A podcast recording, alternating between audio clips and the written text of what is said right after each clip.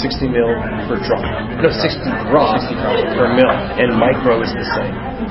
Okay, Okay. They're synonymous.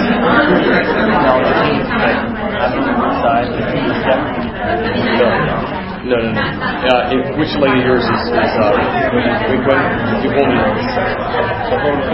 And it advances with the wheel. Yes, the one that goes by itself. This is the weak one.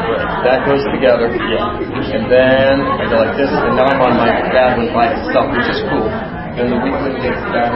You see how it is and support is? Yeah. That's better than having it over here when you have narrow. Okay. Let me ask Your client had a right CBA. You left CBA.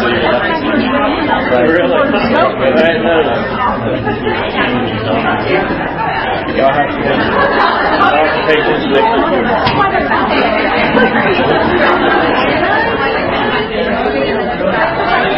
Um, you are around time. Okay, let's start. Endocrine overview. Endocrine glands. Uh, this this lecture is going to be real helpful for HESI stuff because they love to test adrenals and uh, thyroids. The endocrine overview is only going to be about thyroids and adrenals. You do not have to know the thymus, the pineal, the uh, parathyroids. You don't have to know all those. Just know your thyroid gland, know your adrenal gland, and you're good to go. Now, if you don't know your thyroid, you're in trouble. If you don't know your adrenal, you're in trouble. So focus on what you need to know. So let's focus on those two glands. The first one is hyperthyroidism that I will talk about. Whenever Mark Klimek sees the word thyroidism, he turns it into metabolism because that's what the thyroid does. The thyroid regulates metabolism. So when you see hyperthyroidism, what do I want you to turn it into? Hypermetabolism. If that is true, do you see that now you do not have to memorize the signs and symptoms? They're just logical. What would be the logical set of signs and symptoms you would see if you had a high metabolic rate? Weight loss. So they're skinny and weight loss. What else?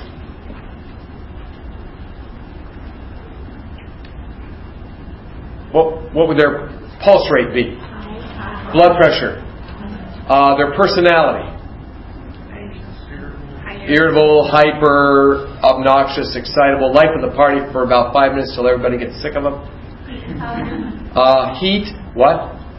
Intolerance and cold tolerance. So they can tolerate the cold because they're like a little furnace. They cannot tolerate the heat because they're already burning up. Exophthalmos. What's exophthalmos?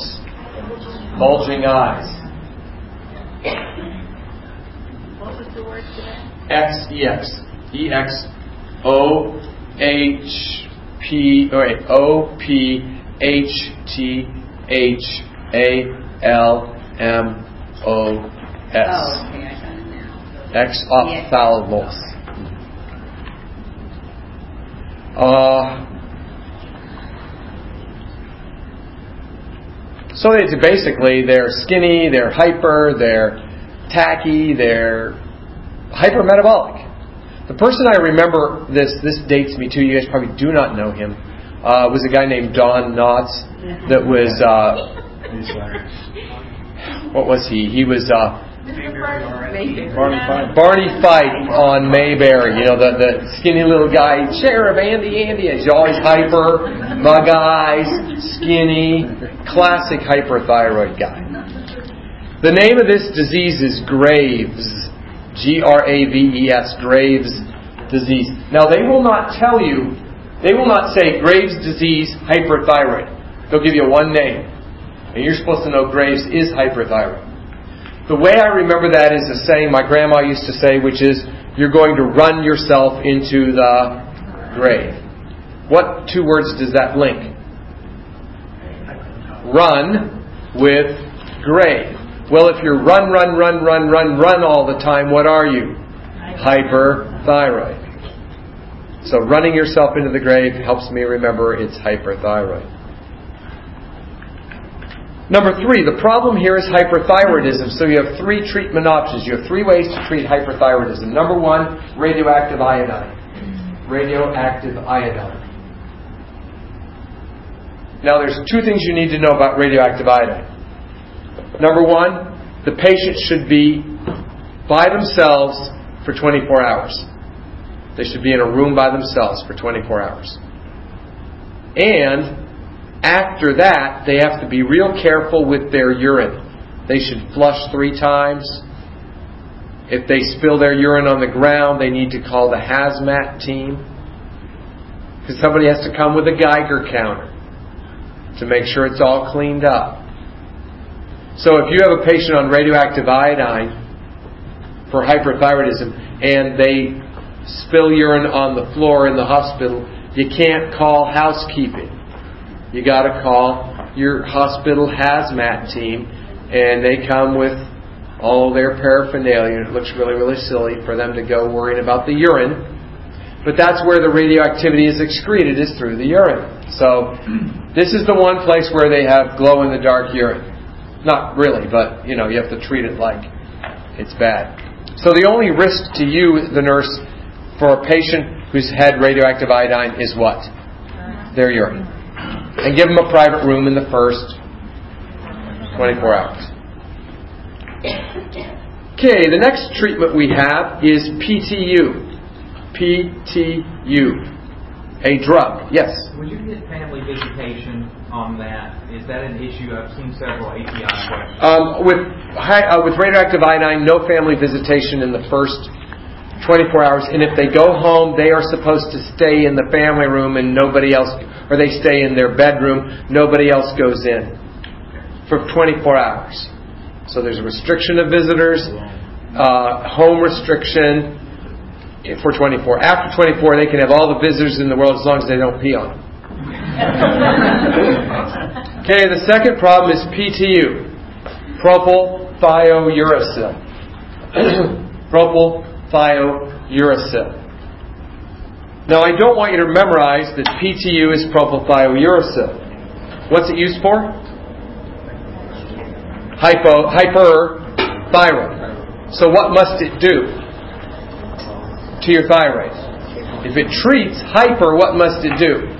Bring it down. So, I want you to remember that PTU stands for puts thyroid under. Whenever you see PTU, what should pop in your head? Puts thyroid under, which tells you it treats hyperthyroid. Its primary use is for cancer.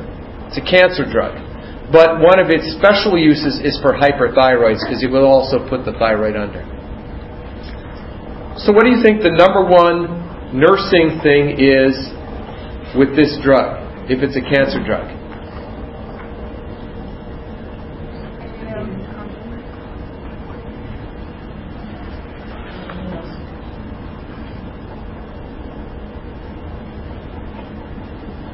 Immunosuppression. So what count what blood values do you have to watch when they're on PTU? Their white blood cell counts. So it puts the thyroid under and it also knocks down your white count.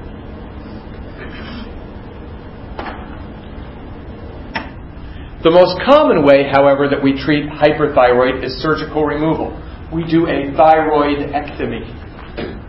Thyroidectomy. We remove part of the thyroid or all of the thyroid. Now, if you want to get your thyroidectomy questions correct, you must pay attention to whether they're talking about a total thyroidectomy or a sub total thyroidectomy. Because that's going to make a huge difference in your answer. If you just treat all thyroidectomies the same, you will miss loads of questions. So, what's the most important thing in a thyroid question, thyroidectomy question? Total or sub. Now, I taught this one time, and a student called me the day after and said, "What you taught didn't help on thyroidectomies. So I thought, okay. And I said, "Well, what didn't help?" And she said, "Well, there was a different kind of thyroid surgery on there that you didn't cover." Thought, boy, that's interesting. Total, subtotal. That pretty much covers it for me. You know, I can't think of, you know, it's either total or it's subtotal. I mean, what, what third possibility could there be? And I said, well, well, what was it? And she said, it was a partial thyroidectomy. Subtotal is a partial, total is a complete. So a complete thyroidectomy is a total, a partial is a subtotal. Now, if she passed. you know, so you don't have to be, you know, a real shining light. You just have to do some shining. You know, she certainly was not a shining light. Why did she make such a dumb mistake? She wasn't managing her anxiety. And she was looking for total and subtotal, and it wasn't there. She panicked, and she didn't say, now wait a minute which of these is closest to what I do know, right? Because it may not say it exactly the way you want. It. Remember the guy with the cracker and the carbohydrate, dry carbohydrate? You know, they'll say things differently than you learned them, but it means the same thing. If you see something on the test that says means the same as something you learned, but it's saying it differently, guess what? It is what you learned. Don't say, well, that sounds like the same thing, but I didn't learn it that way, so it's probably not that. Oh, that is the worst thing to do. What you should do the opposite. You should say, that sounds an awful lot like what I learned, which was this. It's not the same phrasing, but it sounds like that, so it must be that. Do you see the difference? Always assume that if they tell you something synonymous, that it means the same as what you know. Don't assume it's something different. Always assume it's what you know. Okay, so for totals, totals need lifelong hormone replacement. Why? Because if I take your whole thyroid out, you don't have any. So you got to have lifelong hormone replacement. Also, letter B, you are at risk for hypocalcemia. Why low calcium? Why, after a total thyroidectomy, do you have a low calcium? Because it's almost impossible to spare the parathyroids when you take the whole thyroid out. So you end up with low parathormone, low calcium. So they're at risk for low calcium. What are the signs and symptoms of hypocalcemia? We talked about that last hour. Calciums do the opposite. So hypocalcemia is going to make everything go up, so you're going to have tetany, spasm, irritability, clonus, seizure, tachycardia, hypertension, irritability, jitteriness, tremor, um, right? What's the first sign that's going to happen? Paresthesia. Excellent. See, once you start learning enough, things start cycling around and it's all no news, no news, right? It's old news.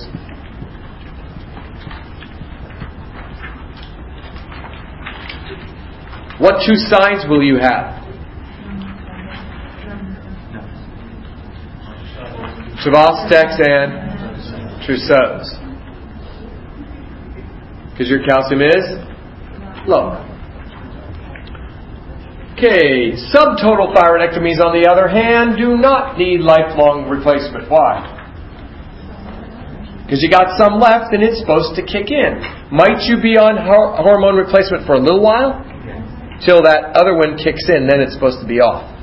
Do you think you get the hypocalcemia much with this? No, because if you only take out part of it, you can spare your parathyroids and your calcium's fine.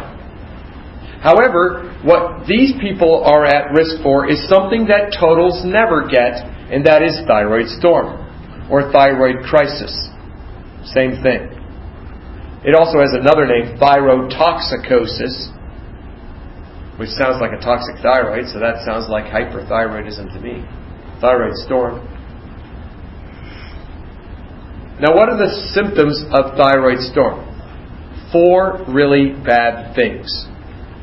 Number one, super high temperatures of 105 and above.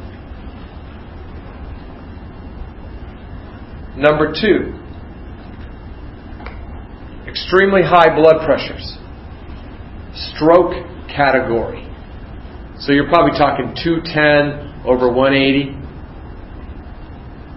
Now I'm just giving you that as a ballpark. That's that's no set in stone number. Severe tachycardia, probably in the 180s. Could be as high as 200. And there again, that's just a ballpark. There's nothing magical about that number. And lastly, they are psychotically delirious. They have psychotic delirium, which we talked about before.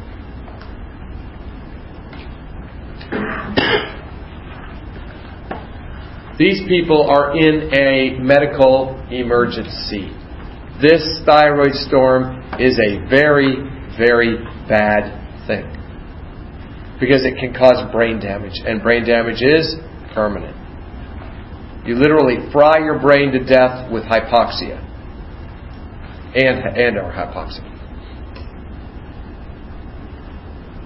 So you must treat this immediately, and what you treat it with is get the temperature down and get the oxygen up. Get the temperature down, get the oxygen up. Well, how do you get the temperature down? What's the first way you would do it? Ice packs. What's the best way? Cooling blanket. Because if you would pack him in ice without the cooling blanket, use the cooling blanket without the ice, which way would be better? Ice without the cooling blanket, cooling blanket without the ice. What's better? Cooling blanket without the ice, so the best is the cooling blanket. But what would you do first? First I'd put them in ice, then I'd order the cooling blanket and have it there. So you see there's another first best difference. And what would you what would you give the, how do you get the oxygen up? Oxygen per mask at 10 liters. Just as an interest note, what's the problem with that order? What's, what do you think you experience when you try to implement that order? What's that? Me, and these people are what? Psychotically delirious. So, how likely is it you're going to keep an oxygen mask on this patient? Yeah, good luck. Good luck. So this is a medical emergency. You pack him in ice, order the blanket, throw a mask on him with high O2. And they will come out of it themselves without treatment or they will die. And there's nothing you can do to make it go either way. It's just when that T3, T4 gets out of their system, they'll be okay. We don't want to medicate them. Because if we medicate them, it could go the other way. So this is a self limiting condition. All we're doing is sparing their brain until they come out of it. Now, I've seen this about five times in my career. The longest lasted 12 hours, the shortest lasted about less than two hours.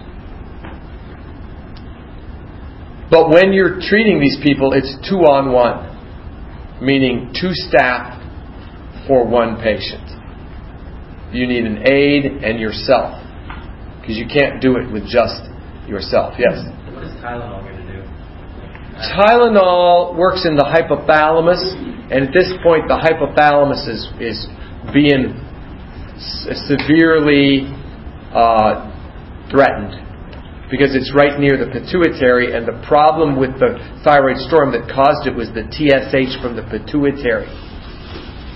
So that pituitary hypothalamic axis is part of the problem that's causing this situation. And Tylenol works in that hypothalamus, and it's not going to work. Tylenol just isn't going to do it. So you really have to, you you know, pack them in ice. So you really don't treat a lot of it. It's it's kind of scary because you're just sitting there, you know, doing what you can. All right. But I would say that good nursing care is going to save their life. Why? Because medicine isn't. Yes, question. So you said, to clarify, first ice packs and then oxygen, like. Well, I mean, if you had to pick between the ice packs and the oxygen, I would do the oxygen first, the ice pack second, the cooling blanket third. Okay. But if I was between the ice packs and the cooling blanket, the ice packs go first. But I would always pick stay with my patient. Because you don't leave your patient to go get the oxygen. You see what I'm saying? But it's a perfect world, so it's sitting right there. All right. Post op risks. They love to ask you about thyroidectomies and post op risks because it depends on the type of surgery and it depends upon the time frame. So let's talk about this. You've got to know this. You have to know this. In the first 12 hours, it doesn't matter whether it's a total or a subtotal. It does not matter. The top priority is airway. Because where's your thyroid? So if you have edema in the area, what's it going to press on? The airway, the larynx, so trachea. So you've got to watch out. Second big problem is hemorrhage, because it's an endocrine gland which has a lot of blood vessels. So the top two in the first 12 hours for both types of thyroid surgery are airway and hemorrhage, which is pretty much standard, isn't it? Okay, now where the difference comes in is in the 12 to 48 hour window. If they give you a patient who's longer than 12 hours, but less than 48, now you have to pay attention to what type of thyroidectomy was done. Letter A. The post-op risks 12 to 48 hours after a total. The big danger is tetany, tetany, due to the low calcium. For a total, they get the tetany because of the low calcium. However, letter B, the post-op risks 12 to 48 hours for a subtotal is storm. What storm? Thyroid storm. So you see where they're different? But they're the same in the first 12 hours, but different in the next 36. So, 12 to 48 hours after surgeries, what do totals get? What do subs get? Totals get tetany, subs get storm. Totals get tetany, and subs get storm. So TTSS. Total tetany sub storm. Total tetany sub storm. TTSS. When? 12 to 48 hours after surgery. In the first 12, what is it? Airway and hemorrhage, airway and bleeding for everybody. All right. What's the big risk after 48 hours, by the way? Infection. Right? How long does it have to be before you're allowed to pick infection as a high priority? At least 42 hours. We'd prefer 72. Here's the deal never pick infection in the first 72 hours after anything. So if they had a trauma and it's been 36 hours, would you pick infection? No. They gave birth to a baby eight hours ago. Would you pick infection? No. Never pick infection in the first 72 hours. You only pick infection after 72 hours, not in the first 72. Question? Is serious? Tetany, I don't really know what tetany is dangerous because your larynx can go into a tetanic laryngeal Oh, spasm, okay. which would close the vocal cords in an irreversible spasm, which essentially cuts off your airway, and you die. Okay, hypothyroid. Hypothyroid is hypometabolism. So if hypothyroid's hypometabolism, what are the signs and symptoms of a low metabolic rate? If your metabolic rate is really low, what would you look like? Obese. What would your personality be? What's that? What? flat, boring, dull, cold intolerance, heat tolerance. See, you cannot tolerate what you are. So if you're if you're cold, you can't tolerate. You have cold intolerance. If you're hot, you have heat intolerance. Do you see what I'm saying? So hypothyroids or hypos are always what? Cold. So they have cold intolerance. Hyperthyroids are always hot. So they have heat intolerance. So you cannot tolerate what you are. What would the pulse be and the blood pressure be? low. If they were a test taker, what kind of test taker would they be? Slow, extremely slow test takers. They tend to get lower grades in school. Not because they're not smart, but because they can't process fast enough. It could even affect nursing practice in the sense that you don't think fast enough. Okay, the name of the disease is myxedema. M Y X, M Y X, and then the word edema. That's the name of it. Okay, the treatment. Do you have too much hormone or not enough hormone? Not enough, so what's the logical treatment? Give them thyroid hormones. Synthroid, levothyroxine.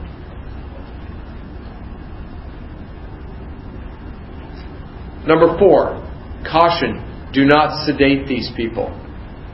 Why do you not sedate them?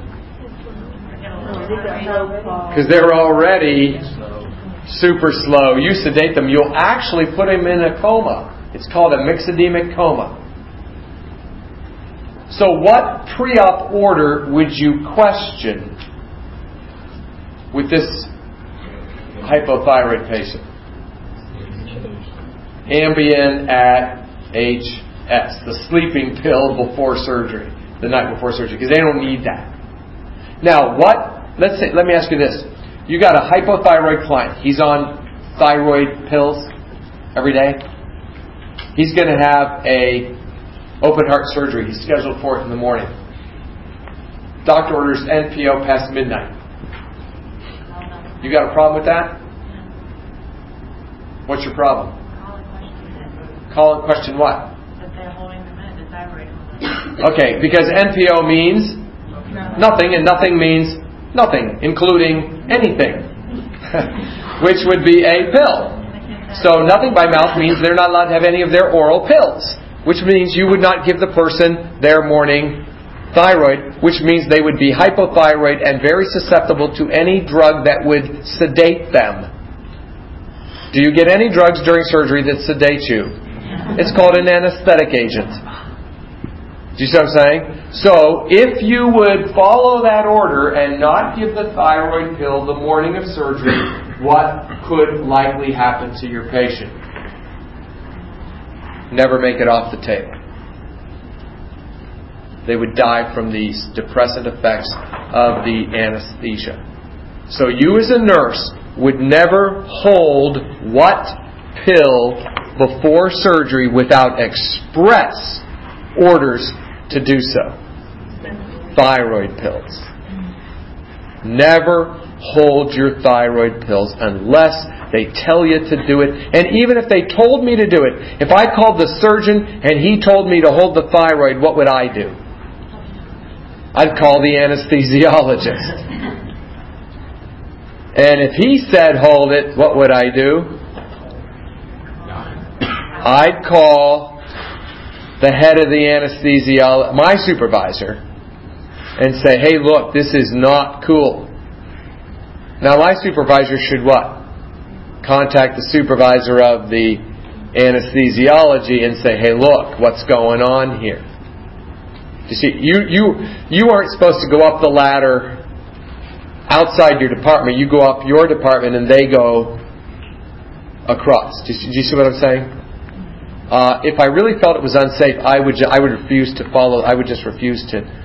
I, I don't know. If I you understand, if I thought it meant a patient dying, how far would you go? You know what I'm saying? If it was your dad, how, what would you do to keep him from going to surgery? You'd lay down on the floor and not let him get the cart over your body. Do you know what I mean? So I'm just saying, would you do the same for your patient? Okay, enough said on that. Adrenal cortex. The second gland we're going to talk about, the adrenal cortex. Interestingly, adrenal cortex diseases start with either the letter A or the letter C, which are the initials of adrenal cortex. So, could Graves be the adrenal cortex? Could myxedema be the adrenal cortex? Could pheochromocytoma be the adrenal cortex? Could Cushing's, Conn's, Addison's, corticosinsufficiency, adrenal insufficiency? Yes. So all of those diseases start with an A or a C. Now I didn't say that all diseases start with an A or a C, our adrenal cortex, because asthma, you know, obviously no. All right. Addison's disease. Let's start with Addison's. It starts with an A. It's under secretion of the adrenal cortex. Under secretion.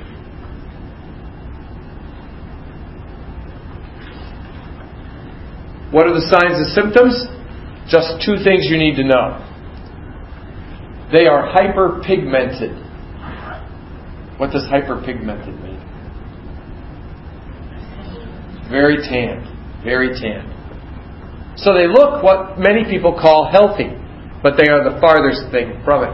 Because the second thing you need to know about it is these people do not adapt to stress. They do not adapt to stress because their adrenal gland is under secreting. So if they undergo any stress at all, what could happen? What's the purpose of the stress response, I might ask? What's the purpose of the stress response? Not to increase the metabolism necessarily, although it will. That's what mediates it, but that's not the purpose of it. That's what it does, but that's not what the purpose. What? Okay, and, and but what's the big when when you are under stress, there's a threat to your brain. And the purpose of the stress response is to perfuse the brain with blood, in other words, support the blood pressure, and give the brain glucose, which means raise the blood glucose. So the purpose of the stress response is to raise the glucose, raise the blood pressure. Does everybody understand that? Your stress response is supposed to raise your glucose and raise your blood pressure. That's what it, its purpose is. If these people do not have the adrenal cortex to carry out the stress response, when they undergo stress, what will happen? Okay, what's the purpose of the stress response? Raise the and raise the and if you've got a disease in that organ and cannot do that, what will happen when you undergo stress? Your glucose will go down and your blood pressure will go down and you'll go into shock like that. And it doesn't take much to put them into shock. In fact, these people have been known to go to the dentist, have a tooth filled, and they go into full blown shock because of that stress, which wouldn't bother most of us. Um, if you ever work squad, these are the people that you happen on the scene of a little fender bender, and somebody's gone. No blood pressure, nothing. They're gone. And you think, well, they couldn't possibly have been hurt that bad. Well, what you'll search them, and what will you find? A really nice, a really tan guy wearing a bracelet. And what does the bracelet say? I have Addison's disease. These people, you look at them wrong and they go into shock. No, not really, but I mean, you know, it's they are your time bombs waiting to go. This is a very scary disease. You're okay until something happens, and then wham, they decompensate like that. Yes. I thought it was rare. Do you see it? It's very rare. As far as endocrine disorders, it's one of the rarest. It's one of the rarest. It's like for every every 600 Cushing's patients I would see, I see one Addison's. And that's probably being generous. I probably have only taken care of two or three Addison's patients in my entire life. Cushing's, you know, all the time. Uh, Kennedy was supposed to have had this disease, JFK. Was uh, rumored to have this disease. So that means when he got shot, what? There was no chance. There was no. I mean, even if he hadn't, even if it had been now, and if he and it hadn't gotten hit in the skull, if he had gotten like a, a shoulder injury now, he might not have made it. So it was. And think about this. What's really dangerous to people with Addison's disease? Stress. You're the president of the United States. You know, it's not the best. He probably couldn't get elected right now because they would have made such a big deal of the. You know what I mean? It would have just it would have disqualified him. But it was hidden. People didn't know about it. So, what's that? He didn't seem very tan. Well, he was a little bronzer though. When he early years he wasn't. He was real pasty. But then he got tanned as he as he went on. And then he started taking steroids, so he got puffy. So the nice little puffy cheeks he had there near the end, that was steroids. That wasn't Jackie. Okay. Um, well, what's the treatment? Yeah. Give him what he's low on, which is what? Steroids. Not pump you off steroids, but glucocorticoids. All drugs that end in what? What do all steroids end in? Sone. Betamethasone, beclomethasone, dexamethasone, prednisone, mometasone, hydrocortisone, fludrocortisone. So drugs that end in zones are steroids. So what do so you give drugs these drugs to people in Addison's, right? So Addison's disease is it under secretion or over secretion? Do you have to take something away from them or add something to them? And what do you add? A song.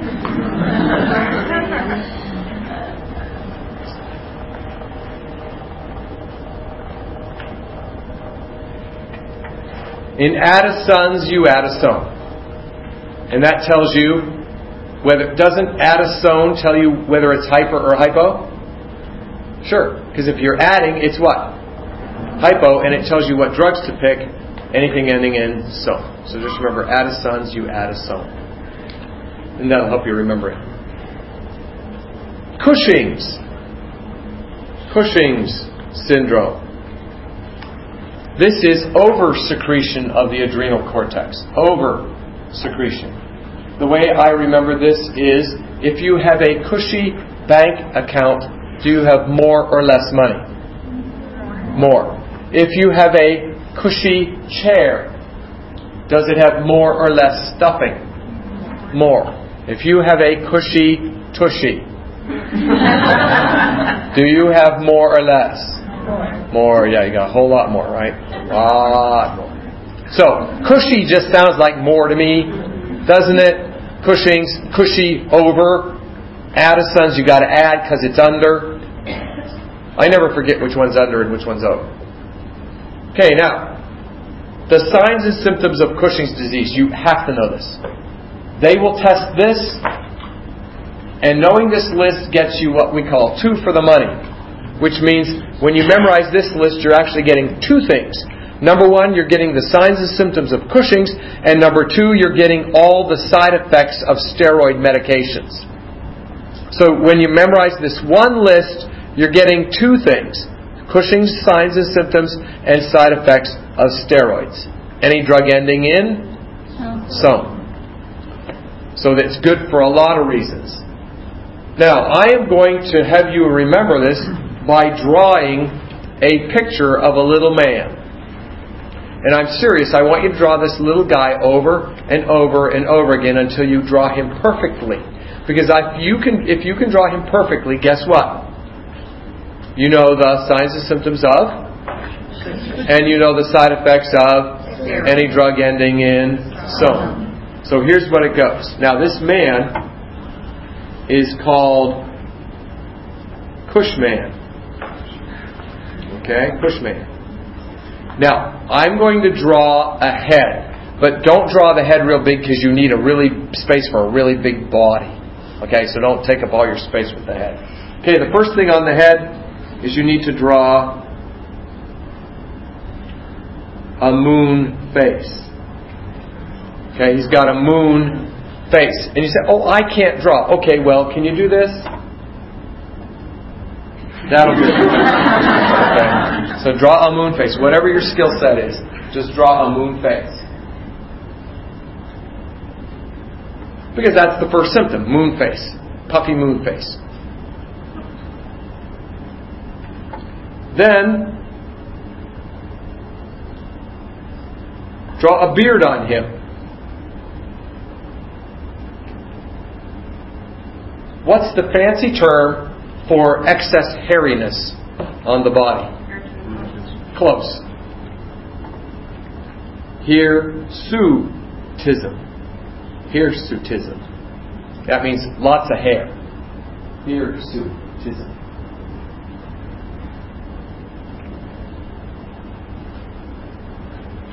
Okay, next, draw a real big body, and I mean a big one put a bump on the front. Oh. and a bump on the back. Put a bump on the front and a bump on the back. Now, what's the bump? Okay, let me ask you this first. What's the, what do we call the big round body? Obesity, but a certain type of obesity truncal or central obesity, they'll call it. Because see, you, your arms and legs aren't, aren't fat, it's just your body. Your arms and legs are actually really skinny. So it's truncal or central obesity, that's the big body. What's the bump on the front?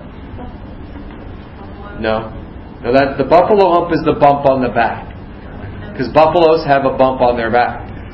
So that's the buffalo hump right there.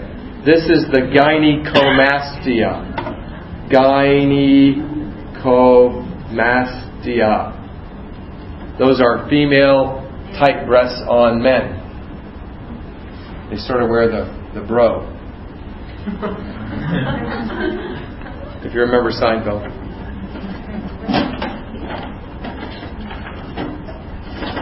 So you have gynecomastia and buffalo hump, as well as the central obesity. Now, I want you to draw a skinny, skinny arms and skinny legs. Skinny arms, skinny legs. Because they have atrophy of those muscles. Those muscles waste away.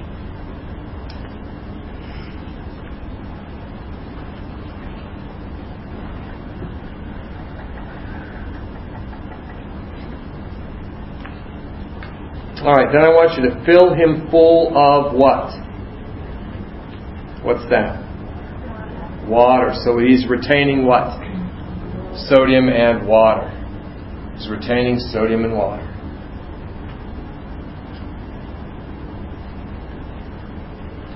So what's he losing?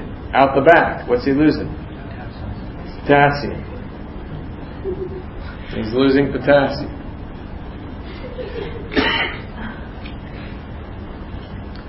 Okay, put some striae on him. What are striae? S T R I A E. Stretch marks. He has these stretch marks on his abdomen, striae.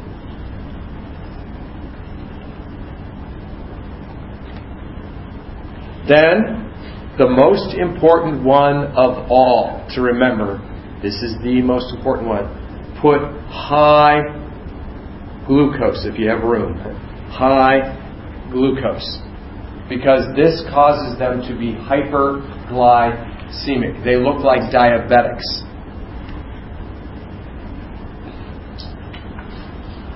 So if you're on a steroid and you're diabetic, talk to me. Diabetic, put on a steroid. A lot of insulin. What's that? You need a lot of insulin. You need more insulin because the steroid is going to increase the blood glucose and you're going to go out of control. What's that? Yeah, yeah. Now I want you to put bruises all over him. Because what does he do real easily? He bruises extremely easily. We're almost done. We only have two things left.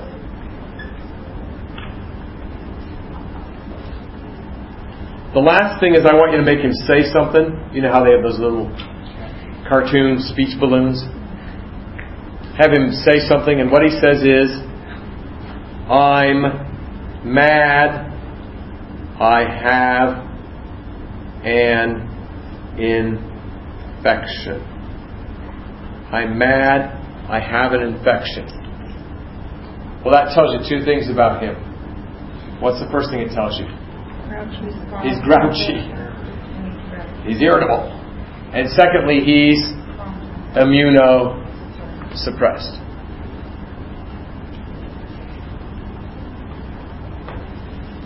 So if you ask me, Mark, what are the signs and symptoms of Cushing's syndrome, or what are the side effects of steroid meds, I would close my eyes. Why? I'd be picturing him and I'd say, okay, uh, moon face, hirsutism, central obesity, gynecomastia, buffalo hump, retaining water and sodium, losing potassium, high glucose, wasting extremities, striae, bruising, uh, irritability, and immunosuppression. And who did I describe? Cushman. I have this vision, and I went down through and chung chung chung chung chung chung chung chung chung.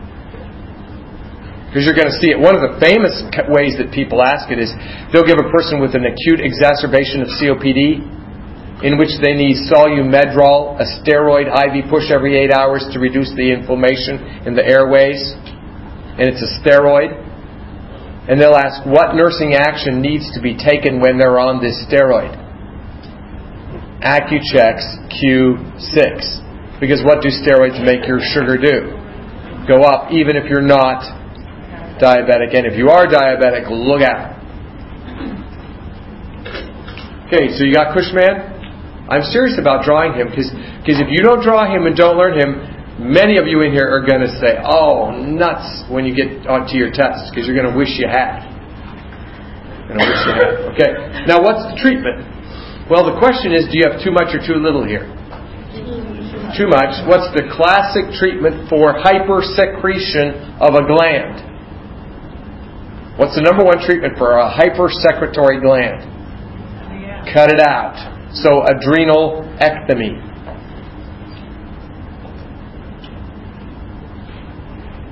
But what happens if you do a bilateral adrenalectomy, do you think? If you do a bilateral adrenalectomy, what does that mean? Do you have any adrenals left? So what do you have? Addison's. Okay, now think about it. Why did you do a bilateral adrenalectomy? What did you look like that made the doctor do a bilateral adrenalectomy?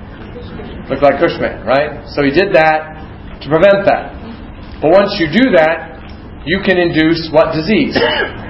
Addison's, for which you give a steroid ending in sone, the side effects of which now make you look like Cushman, which is why you had the surgery. So it's really frustrating. I mean, it is. It's like it takes like a year or two to get them equilibrated back to where they're getting feeling normal.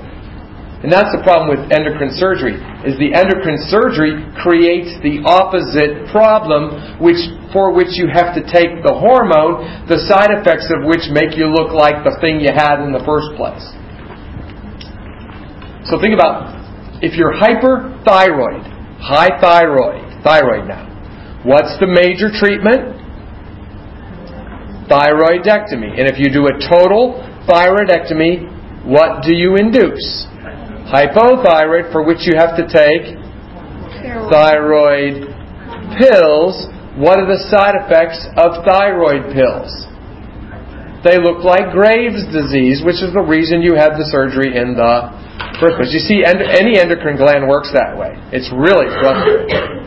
To these poor people, and it takes years to get it back to normal.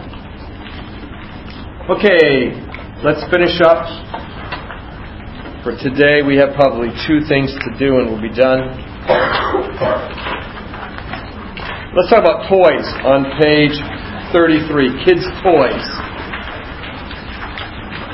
Children's toys. This is a lecture about selecting the appropriate play activity or toy given the age of the child, generally speaking. Now, when you select toys or play activities for children, there are usually three things to consider. I'm just going to walk over here, I'll keep talking. Three things to consider. The first one, is it safe? The second one, is it age appropriate? Third one, is it feasible? You have to make sure that the toys you're using are safe, age appropriate, and feasible. Sorry, my back's killing me. I can't stand anymore. Um, first thing, safety. Safety considerations when you're thinking of toys. There are three things you have to consider with safety of a toy. The first thing is number one, no small toys for children under four. If you've got a four year old kid or younger, you should not pick a toy that has small parts they could aspirate. If they're over four, guess what? The small parts are just fine. So four is your cutoff age for small pieces, parts to toys. Second thing you consider for safety Number two, no metal, M E T A L, no metal toys if oxygen is in use. If they're getting oxygen. Why? Sparks. Sparks. Does anybody know a fancy word they might use in place of metal? That means the same thing as metal? Die cast. D I E dash C A S T, die cast. If they say a die cast car, they're talking about one of those little metal matchbox things. And that's a no no if oxygen is in use. Third safety consideration, number three safety consideration, and this is more vocabulary than anything. Write down beware of fomites. F O M I T E S. Beware of fomites. Now, you guys should be asking me, what in the world is a fomite? A fomite is a non living object that harbors microorganisms. It has to be non living and it harbors microorganisms. By the way, just to see if you know your epidemiology, what do you what do you call a living organism that Vector. harbors microorganisms? Vector. A vector or a host. But this is a non-living, so it is a Foam. fomite.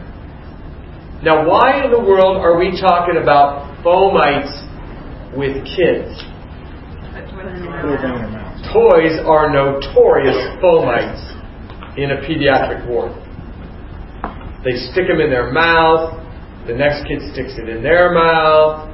I mean, it's it's just really bad. So toys are horrible. Now, which toys make worse fomites than other toys? What toys are the worst fomites? Stuffed animals. What makes the best toy because it's unlikely to be a fomite? Hard plastic. What can you do with hard plastic toys that you cannot do with stuffed animals? You know, bleach them till they're dead. You know what I mean? You can terminally disinfect a hard action, hard plastic action figure. Okay? You can't terminally disinfect Tickle Me Elmo. Alright? So if you have a child that is immunosuppressed, what would be the best toy for that child? Hard plastic. A hard plastic action figure. All right, those are the safety considerations. Feasibility just means could you do it? And it's pretty common sense. For example, can a 13 year old, is swimming a good activity for a 13 year old? Is it safe for a 13 year old? Is it age appropriate for a 13 year old? Is it feasible for a 13 year old in a body cast? No. See, so feasibility can come into this too, but that's just going to be common sense. In other words, feasibility means could you actually play it with this child in the situation they're in? Okay, um, the next one is age appropriateness. This will take up the majority of the lecture because this is what they test mostly. Is they want to know if they give you a kid of a certain age, what toys should you give them? So let's start out with the first year of life, infancy. From zero to six months of age, the best toy is a musical mobile. The best toy is a musical mobile. Because these kids are sensory motors. They are sensory motors. So the best toy is something that stimulates both motor and sensory. That's why the musical mobile is best. However, if the boards does not have musical mobile there, your second best answer is to look for something hard, meaning what? You know, something that can be distant. No, did I say hard? Yeah.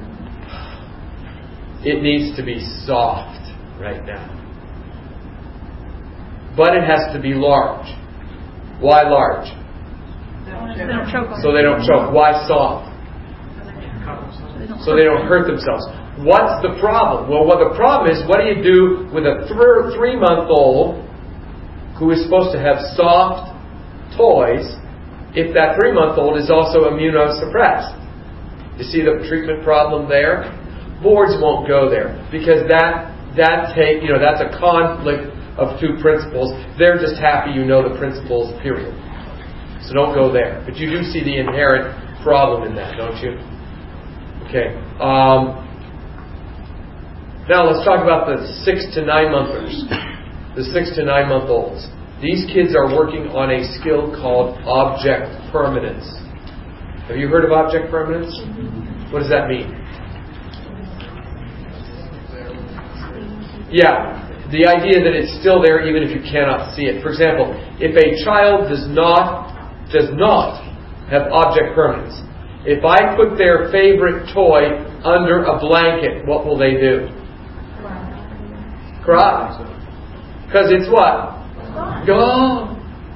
Into that, you know, third dimension, that eighth dimension, you know, never to be seen again. If a child has object permanence, and you put their favorite toy under a blanket, what will they do? Rip off the blanket and grab the toy. You see, it's very different. Now, at six to nine months of age, your play should be teaching them that. That is the big task they need to learn intellectually.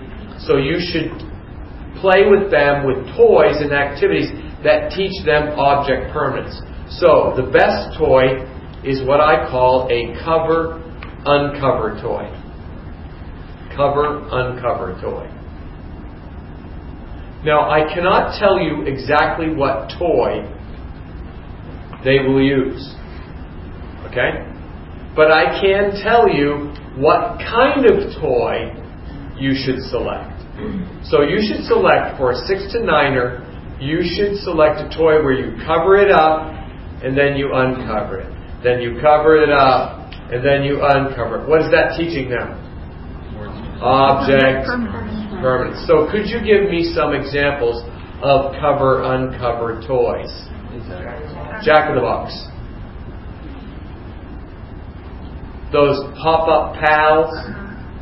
Remember?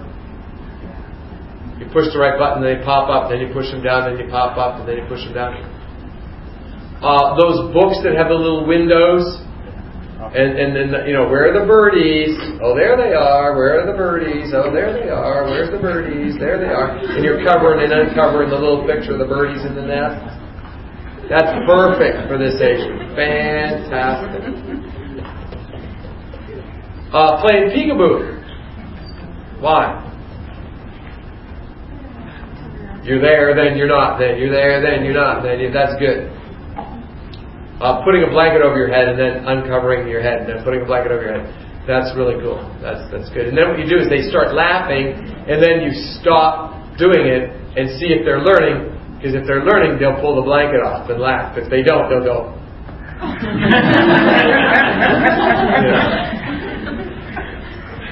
Actually, do you guys know much about dogs?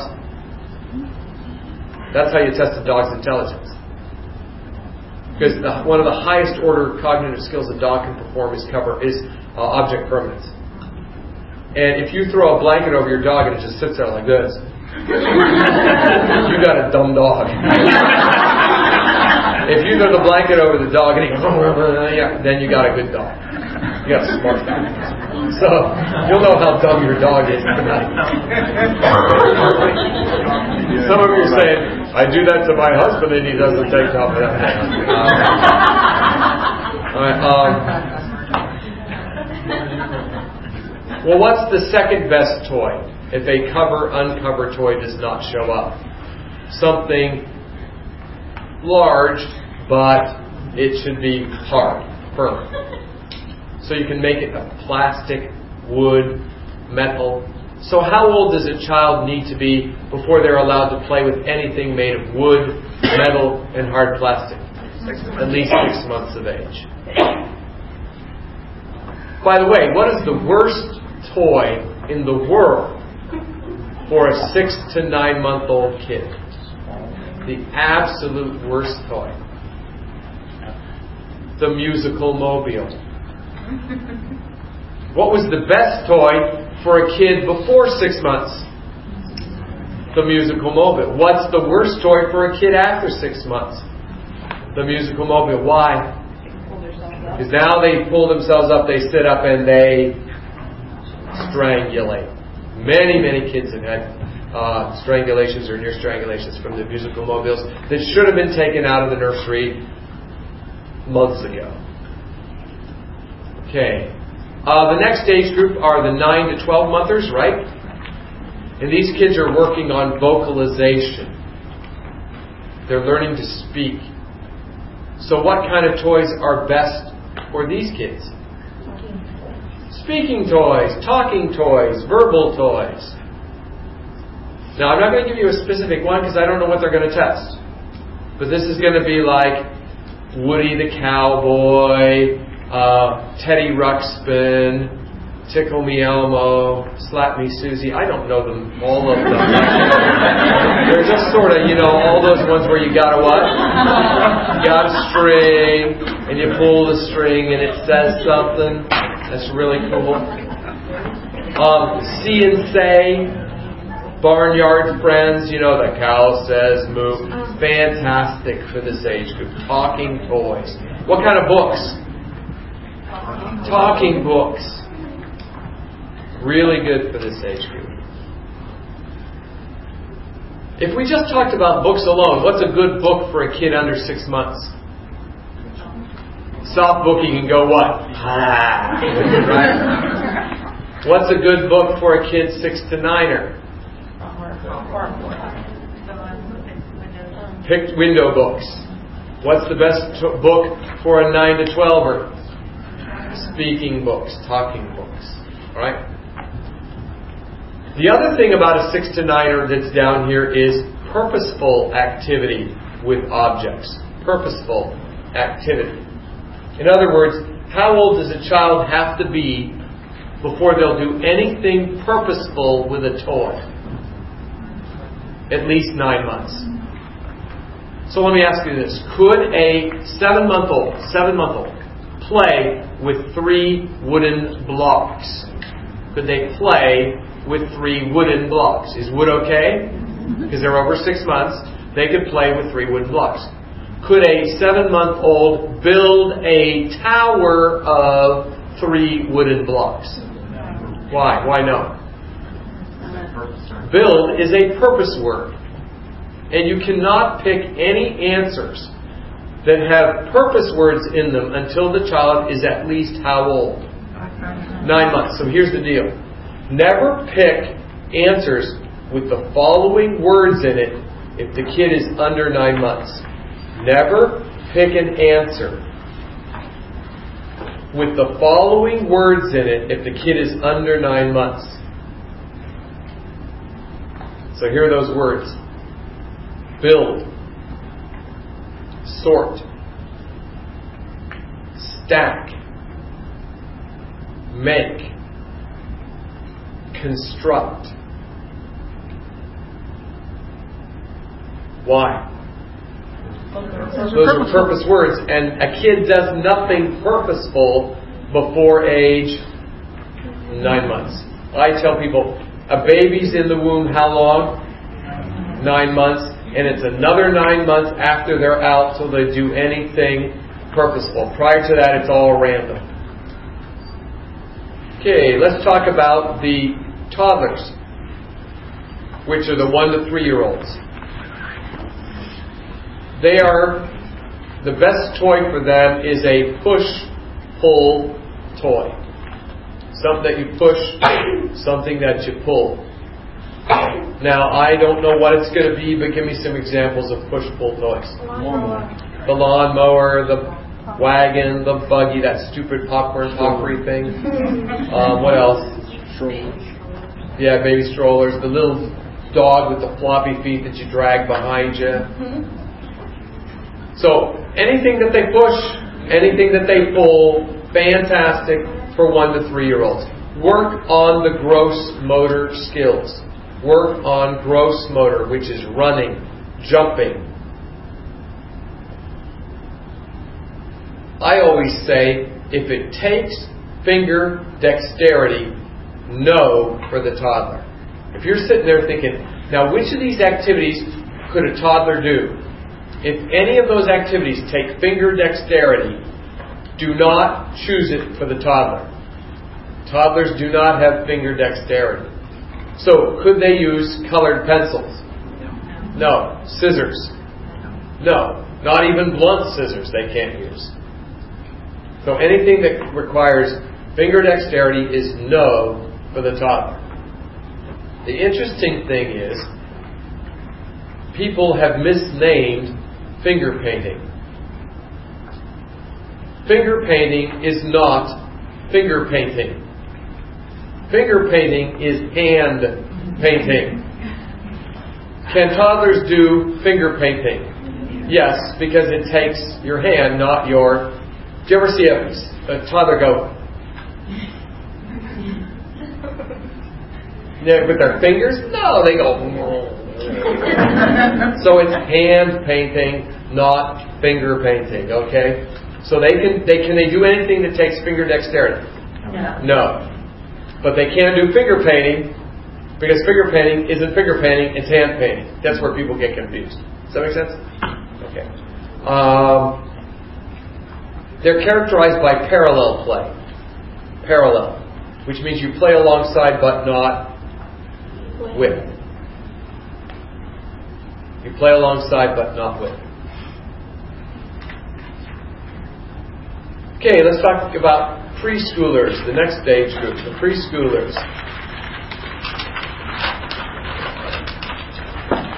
Work on their fine motor.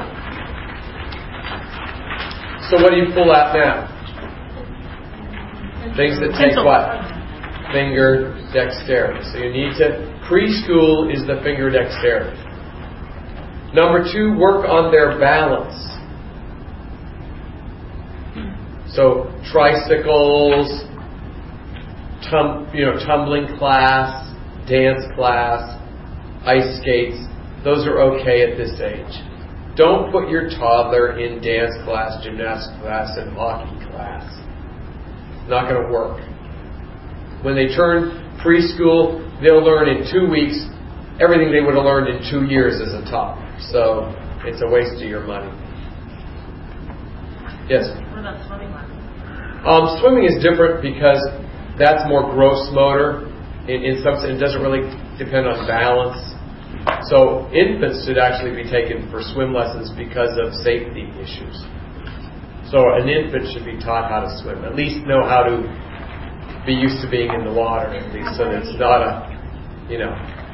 I would say probably, oh, I don't know what age. Anybody know the age where swimming is zero to three?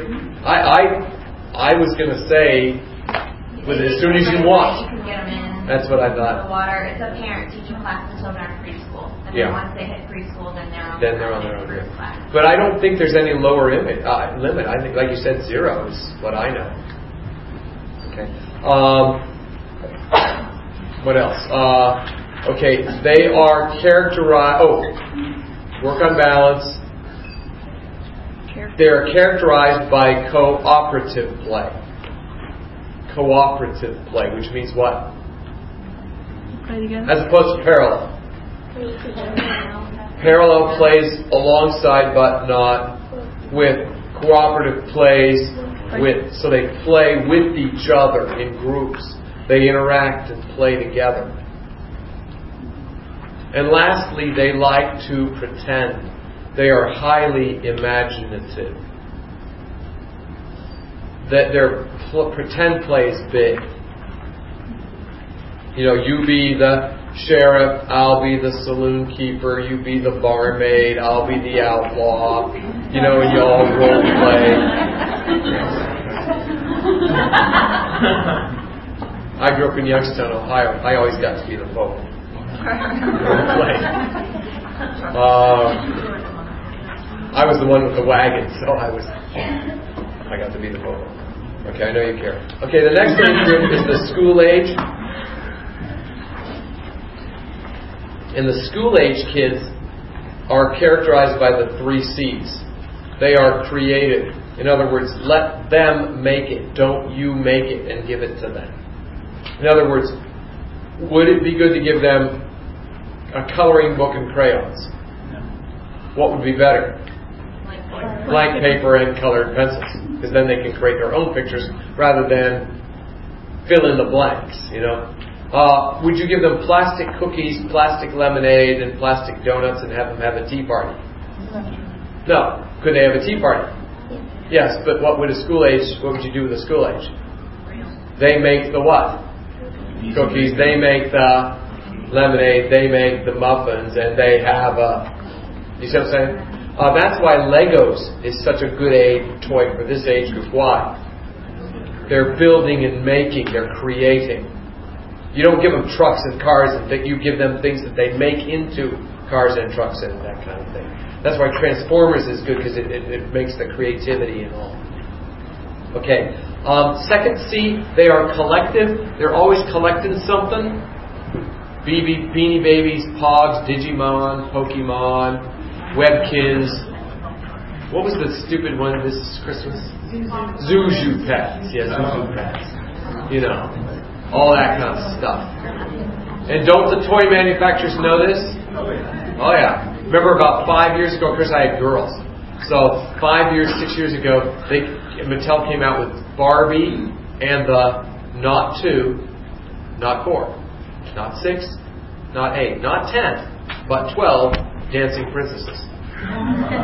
because they knew that all the little girls would want what? All twelve. So why would you give dance Barbie and the two dancing princesses? I mean, that's stupid. What a bad marketing plan. You know, go twelve. You know, they'll buy them. So you know, that's that's that's toys. They know all that stuff.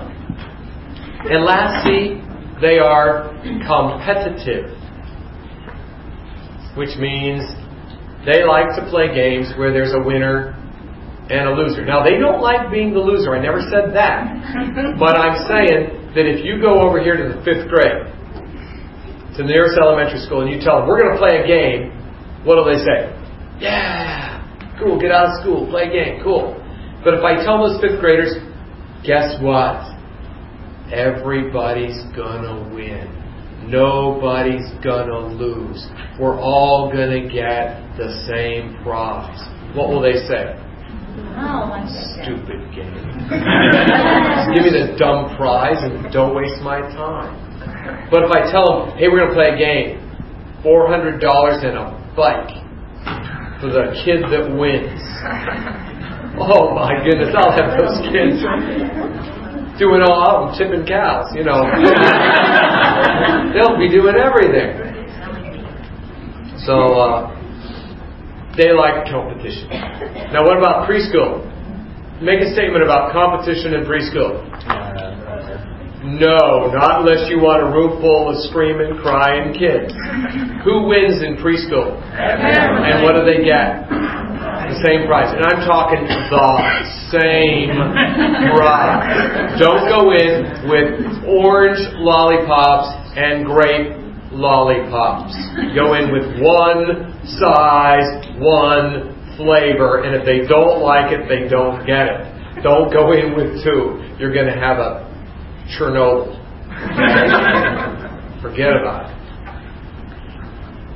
Adolescents, what's their play? Peer group association. Peer group association. They want to what? Hang out with their friends. Hang out with their friends. So do they do much? Sleep. Have you ever seen a group of teenagers uh, I have girls, so I'm suspicious as a father. So I built a rec room on our house so that the pool table and the TV and everything would be at whose house? Ours, so that all the people would come to our house so I could keep a little. I, I didn't tell about the closed circuit television and the, you know, no. but they would all come over to our house. You know, 20 of them. And guess what they do? 20 of them. So I'd go in the room and I'd say, How about if we play bowling? Dad. Well, how about if we watch a movie? Dad. So for four hours. you know, and I go in and here's my daughter texting. And I say, Emily, who are you texting? Bethany. Bethany who? Bethany Wales. Emily, Bethany's sitting right over there. Yeah, I know.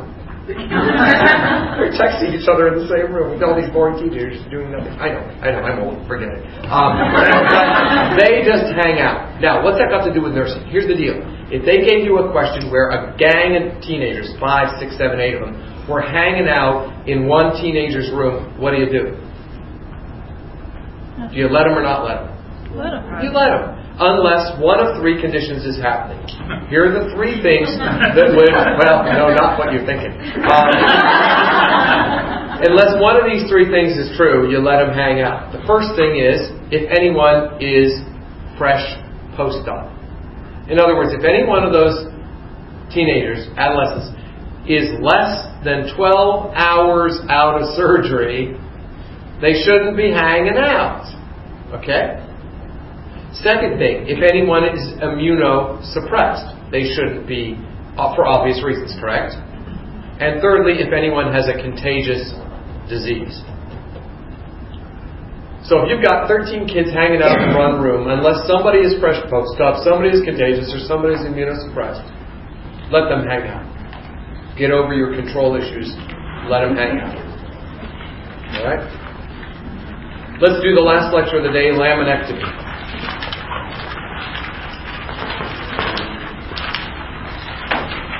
Lamb in next to it. What page? 38. I'm not going to do lab values at this time of day. You'll go, your brain will go totally dry.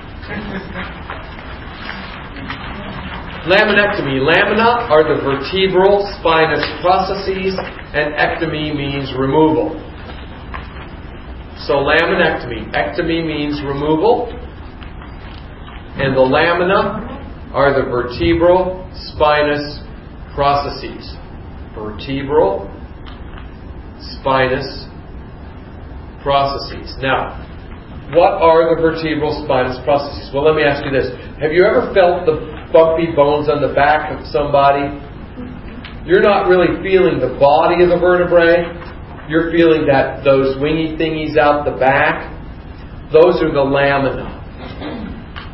So in a laminectomy, do I remove the round bodies of the vertebrae?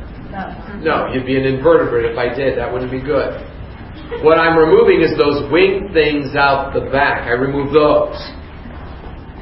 So we're just removing the posterior processes of the vert- vertebral bones. Just part of it. Now the question is, why in the world would you do that? What's the reason for a laminectomy? The reason is to relieve nerve root compression. To relieve nerve root compression. Because sometimes when the nerve roots come out of the spinal cord, there's like calcium or herniated discs or uh, inflammatory masses pressing on them, and that causes problems. So we cut away that bone to give the nerve more room to exit. So it relieves the compression on the nerve root. Well, then, what are the signs and symptoms of nerve root compression? The three P's pain,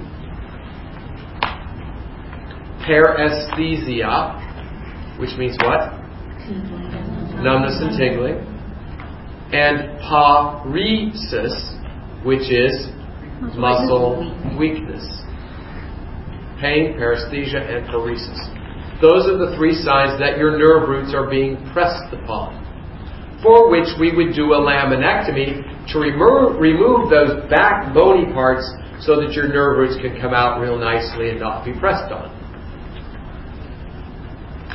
Now, when you get a laminectomy question, the most important thing to pay attention to is the most important thing that you pay attention to in any neuro question. Does anyone know what the most important thing to pay attention to in any neuro question is? Location. It is location. If you want to get a neuro question correct, pay attention to the location of the problem because the location will determine the symptoms. The location will determine the prognosis. The location will determine the treatment. Location is everything in neuro. There are three locations for laminectomies. They are cervical, thoracic, and lumbar. Cervical, thoracic, and lumbar. Cervical means the neck, thoracic means the upper back, and lumbar means the lower back. Now, I, in the rest of this page, on the rest of this page, I'm going to illustrate for you how, when you change the location, you change the answer to the question. So let's talk about it. Uh, is the next one F or E? E. E. Letter E. What is the most important pre-op assessment for a cervical laminectomy? What's the most important word in that question? Cervical. Cervical. Okay, so the cervical spinal cord innervates two things diaphragm and arms. Diaphragm and arms. That's what your cervical innervates. So, if you are doing a pre op assessment for a patient going for a cervical laminectomy, what is the most important thing you would check out before surgery? What? Breathing. Why? Cervical innervates the diaphragm. So breathing is number one. Check out their breathing. How are they breathing? Number two, if that is not there, if breathing isn't there, the next best answer is the function of their arms and hands. That would be your backup answer. So what's number one answer for cervical? Breathing. What's number two answer for cervical? Arm and hand function. However, letter F, what did I change in the question? Location. I changed it from cervical to thoracic. And when I changed location, I changed the answer. It is no longer breathing and arms and hands. For thoracic, the most important assessment is the cough and the bowels. Cough mechanism and bowels. Cough and bowels. So, what would be the most important thing to assess before a thoracic surgery? How well the patient coughs. Not so much get, but how they cough. So, what I want you to do is this I want to illustrate how this is. Your thoracic spinal cord innervates your abdominal muscles and your gut muscles. So what I want to do is give, I want you to do this. I want you to put your hand on your abdomen, on your abdominal muscles. I want you to cover your mouth, and I want you, on my signal, I want you to cough. And when you cough, I want you to feel what happens here underneath your hand. Okay, ready? Cough. How many felt a contraction? Great. Okay, now, I'm going to give all of you a thoracic spinal cord injury. Okay? Okay, you got it. So now you can no longer contract what? Your abdominal muscles. So relax them. Relax them. You're paralyzed. There. You cannot contract those muscles. You're paralyzed. Okay, now, put your hand on your abdomen. They're paralyzed. Cover your mouth. And this time on my signal, I want you to cough. But don't you dare contract these muscles because you're not allowed to because you're paralyzed there. Okay, ready? Cough. Wow, you actually got a good cough out. Usually that's impossible. So no, do you understand? So in order to cough, what do you have to be able to do? Contract these muscles. And if you can't contract these muscles, you cannot cough. You can go, but you can't cough. Can you breathe? You can breathe, but you cannot cough. So what assessments do you have to make for a thoracic? Coughing and bowel sounds, right? All right, but what about G? What did I change in G? The location. And when I change the location, I change the answer. The lumbar innervates the bladder and the legs. Bladder and legs. So, what's the most important assessment before lumbar laminectomy? Yeah, when was the last time they voided? Is their bladder, dis- bladder distended? Or is it empty? You need to know that before surgery. And then, if that's not there, what's the backup answer? Function of arms and legs. So that's important, knowing that. So cervical is what? Cervical is breathing and arms.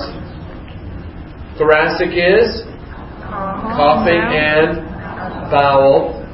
Lumbar is bladder, and legs.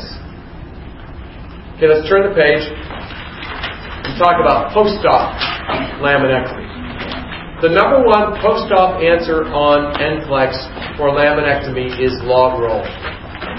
If you have a question that says log roll your patient and it has anything to do with spinal cord, including laminectomy, what's your top answer? Log roll. Log roll. You always pick log roll if it's there. You cannot go wrong by picking log roll. Now, in addition to knowing that, there are three other things you need to know about mobilizing clients after spinal surgery. Number one, do not dangle these people. Do not dangle them. Now, dangle does not mean to hold them by their ankles out the window. What does dangle mean? Sit on the edge of the bed, which is what we do for everybody. Isn't that the first thing we do for all post-ops? Dangle them? What am I telling you about these people? Don't do that. Go from lying down immediately to what? Walking around. None of this dangle business. Now, can they sit on the edge of the bed long enough to overcome orthostatic hypotension? Sure, but they shouldn't sit there for 10, 15 minutes dangling. Yes? So will it be specified as like feet flat on ground, sitting on edge of bed? Sitting on edge of bed with feet flat on ground is not appropriate for a fresh post-op laminectomy. If they say sitting at the side of the bed long enough to overcome orthostatic hypotension, then it's okay for a laminectomy. But if they say sitting with the feet on the ground, sitting with the feet not on the ground, dangling, none of that for a lamb. Sitting is a horrible position for a lamb. Okay, number two restriction. Do not sit for longer than 30 minutes. They're not allowed to sit for longer than 30 minutes. So, what kind of typical post op order would you question with a laminectomy? What typical post op order would you question with a laminectomy? Up in chair, for one hour TID. Isn't that real common? Up in chair for two hours TID. Real common. Up in chair for meals is really not bad. Because how long does a meal usually last? About a half hour. So that's not bad. Because they would say up in chair for meals is good because you're only up for a half hour. So they'd say that's okay. Third thing, they may walk, stand, and lie down without restrictions. They may walk, stand, and lie down without restriction. So there's only a restriction on what position? Sitting. All the OSHA studies since 1970s have proven what is the one hospital worker position designation that has the highest incidence of back injuries. What what worker in the hospital has the highest risk of back injuries? Not nurses. Not nurse aides. Admitting clerks. Because what do they do all day? Sit. And that's worse than lifting and slugging 200 pounders in the bed. It's worse for you. It's terrible. So sitting is horrid position for your back. Okay. Um, let's talk about post-op complications. What will the post-op complications depend on? Location. So what would be the number one post-op complication after a cervical laminectomy? But breathing is not a complication. It's a good thing.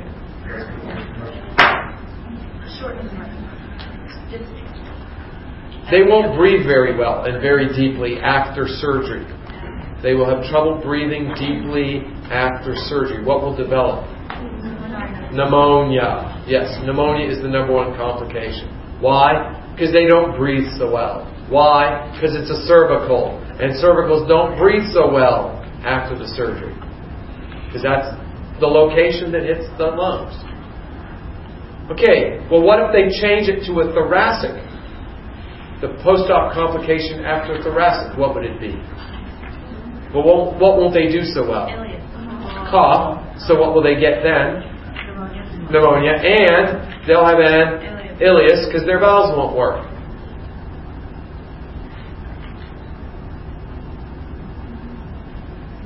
But what's the number one problem after a lumbar laminectomy? Urinary retention, followed by problems with the legs. Do you see where they can trick you? And they can say, a person underwent a lumbar laminectomy 10 hours ago. What's the number one problem? A, airway. B, breathing. C, circulation. D, urinary retention. What would be the answer? Urinary retention. Because they don't have A and B and C problems because it doesn't affect them. You see? So that's not what they would do. Let me ask you this.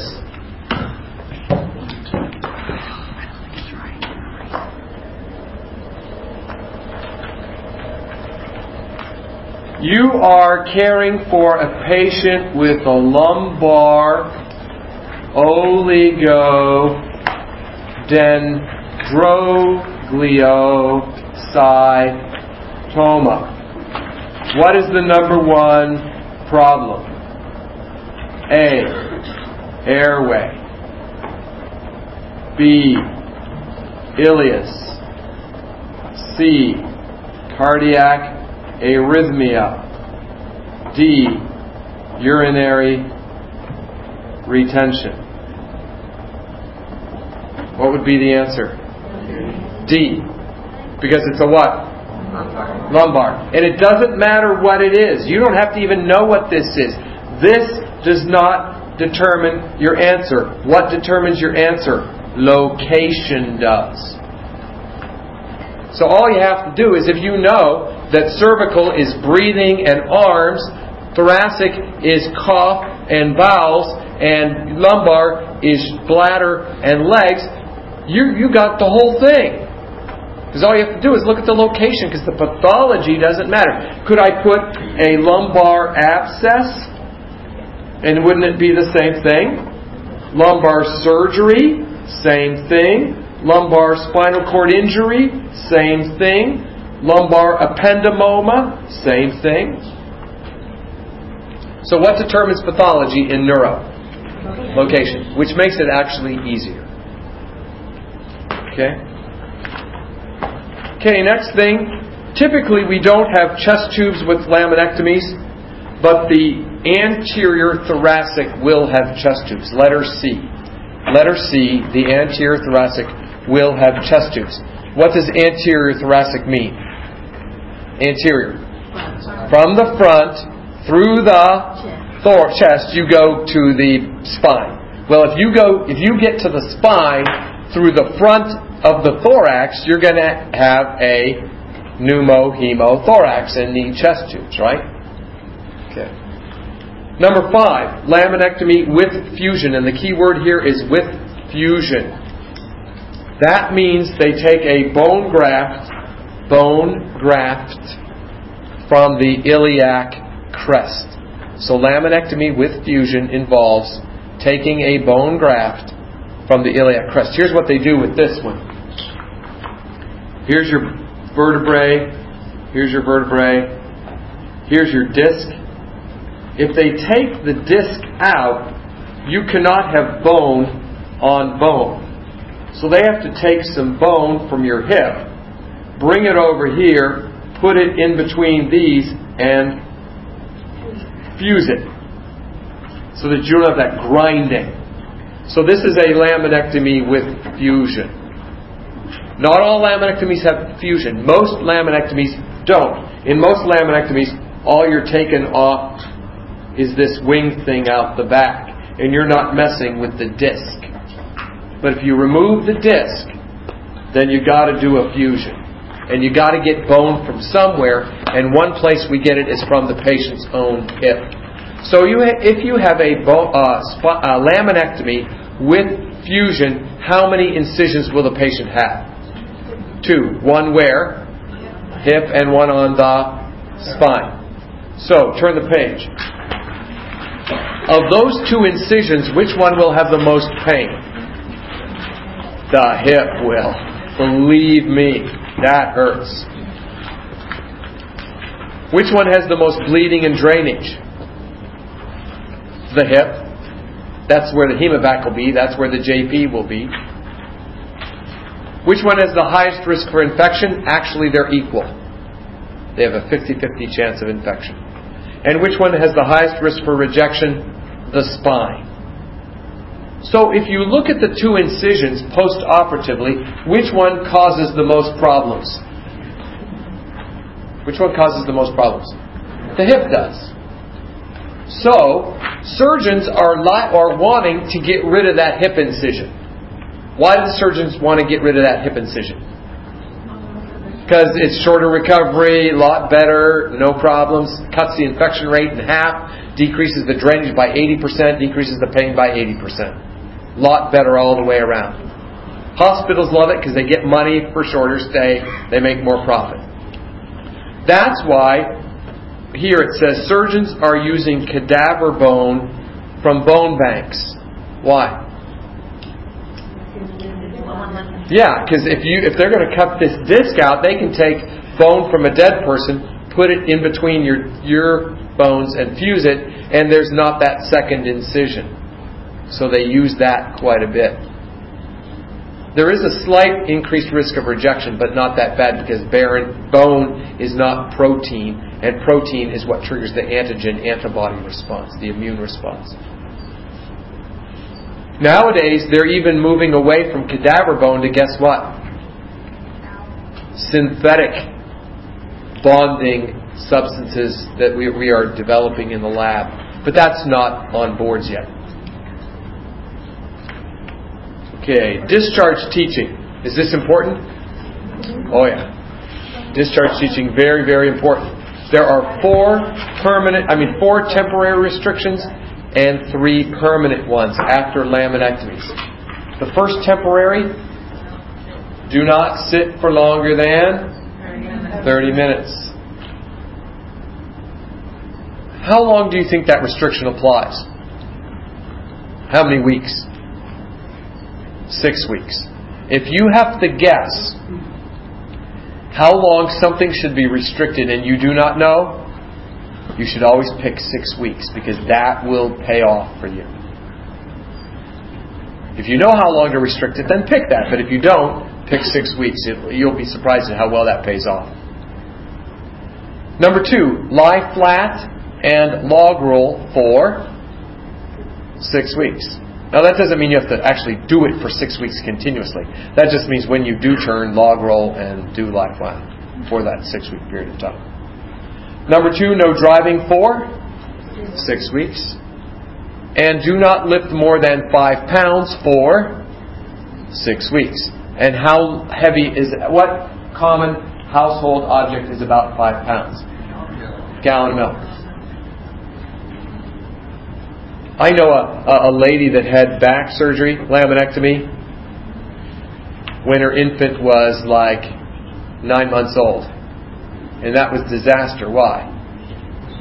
She couldn't pick him up, and what does a nine month old always want? Picked up. That kid learned to walk real fast. I mean, that kid was walking at 10 months. I go, whoa! Well, you know, necessity is the mother of invention, you know. So that kid really learned. Um, permanent restrictions. Laminectomy patients will never be allowed to lift objects by bending at the waist. How should they lift objects? Lift with the knees. Well, everybody should be that way. Right? Should anybody do this? You should all do it with your knees. That way you get bilateral knee replacements instead of a laminectomy. Second thing, cervical lambs, cervical lambs are not allowed to lift anything over their head. Nothing goes over your head with a cervical lamb for the rest of your life. So, can a cervical lamb do this? Yeah. This. Yes. Yeah. That? No, not even with a feather. So they need step stools in their house. And then no off trail biking, jerky amusement park rides, or horseback riding for obvious reasons. You know, the percussion stuff. So that's laminectomy. But understand, this lecture on laminectomy can be used to get any spinal cord questions correct. Correct? Isn't that true? Because you're going to pay attention to what? Location. And that's where it's going to pay off. Okay, tomorrow for the last day.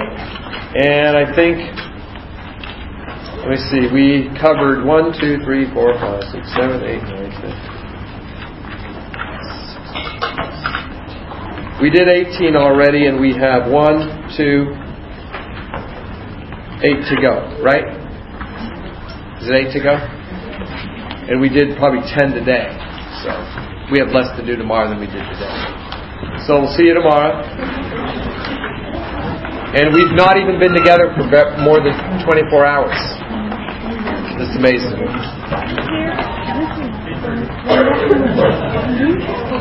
Anyway, I know, I know, I know, I know. And, and that, that's why you, this is what the book You have to go with what the book says, and this is book stuff. There is usually um, ileus on the. Because coughing and mouths. The thoracic is always about popping and mouths. Has Coughing and mouth. force test the Erikson stages of development. Yes, and that's number two. So, so tie this to this. Tie this to that. Yeah, it's, sort of built on it, but not built on it. This is more built with cognitive ability, co- more Piaget, whereas because Erikson is psychosocial development, toys are ability are a lot more cognitive. Number B? Your ability to play a game of toys, or Ilias your in the moment cognitive development than your psychological development. Look at that. Yes, that blue book is that blue book is so essential. I can't stress it enough But that that is learning the stuff that only you can do. I can't learn it for you. You just have to put it in the time learn it. And I, I know a lot of people just go, but you know, it, that's the way it. Just if you put in the time, it'll pay off. Okay, thank you. and coughing and bowels, urinary and, and leg problems, and then pneumonia cervical watch for pneumonia.